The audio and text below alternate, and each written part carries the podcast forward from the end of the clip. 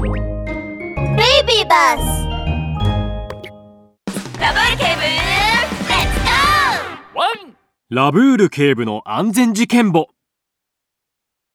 フォレストロード強盗事件。こんにちは、ラブール警部です。ラー君、僕だ。君の大親友のカバだよ。フォレストロードの周辺に強盗がいるって聞いたので、犯行の瞬間を撮影しようと思って今隠れているんだ。なんだって、強盗？カバ君、君が強盗にあったらどうするんだい？大丈夫だよラー君、この僕に強盗するやつなんていないよ。と言っても、ここまで来たのに誰もいないんだけどね。おい、待て、強盗だ。おとなしく財布を出せ。さもないと。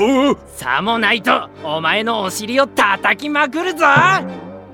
カバ記者がスマホでラブール警部と話しているその時、突然サイ兄貴は弟分を引き連れて飛び出してきました。しかも手には銃を持っています。カバさんはビビって腰を抜かしてしまいました。嘘だろ。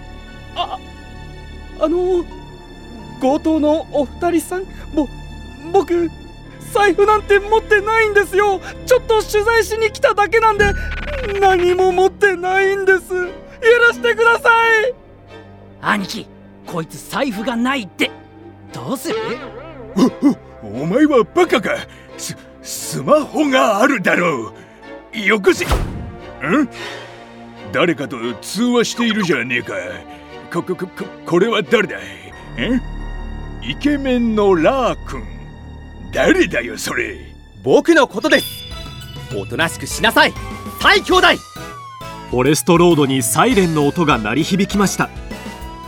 ラブール警部は電話で強盗の話を聞くと、すぐに現場に駆けつけました。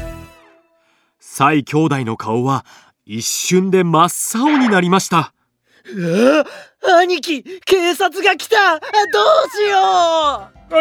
どうしようだって、逃げるに決まってるじゃねえか。兄貴、待ってください。兄貴、オイラを置いていかないで。こら、逃げるんじゃない。ラブール警部はアクセルを踏むと、パトカーでサイ兄弟を追いかけていきました。サイ兄弟はカバさんを残して逃げ出しました。ラブール警部が2人にどんどん近づくにつれ、サイ兄弟の足はつりそうになりました。兄貴、オイラがどんなに速いと言っても、さすがにパトカーにはかなわないっすよ。何かいい方法はないっすか、兄貴。落ち着け。サイ兄貴は走りながら辺りを見渡すと、近くに止まっている車に気づきました。あの車を見たか。あれに乗るぞ。サイ兄貴は車のドアを開けると、車で寝ていた山猫を車から追い出し、何すんだおい。シートベルトもせずに車のエンジンをかけました。じゃあな、ラブール警部。サイ兄貴が力強くアクセルを踏み込むと、車は飛ぶように走り出し、タイヤが浮き上がりそうになっています。サイさん、早く止まりなさい。俺をバカにすんな。止まるわけねえだろ。危ない、早く止まりなさい。この先は止まらねえよ。何を言っても止まらねえ。捕まるわけにはいかねえんだ。サイ兄貴はさらにアクセルを踏み込むと、車が飛び上がりそうになりました。サイ兄貴が得意げな顔をしていると、突然目の前に大きな木が現れました。兄貴、前へ。ブレーキだ。止まれ。間に合わねえ。サイ兄貴は急ブレーキをしましたが、ドン！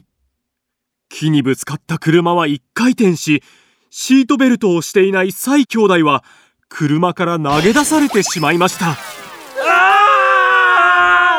ラブール警部！助けて！投げ出された蔡兄弟はお尻から地面に叩きつけられました。いたたたたたたた。俺のかっこいいお尻が痛い。おいらのかわいいお尻が。だから止まりなさいと言ったじゃないですか。シートベルトをせずに車を運転するのはとても危険なんです。万が一事故に遭った場合、重大な怪我をしやすいんです。お尻だけだったのはまだマシですよ。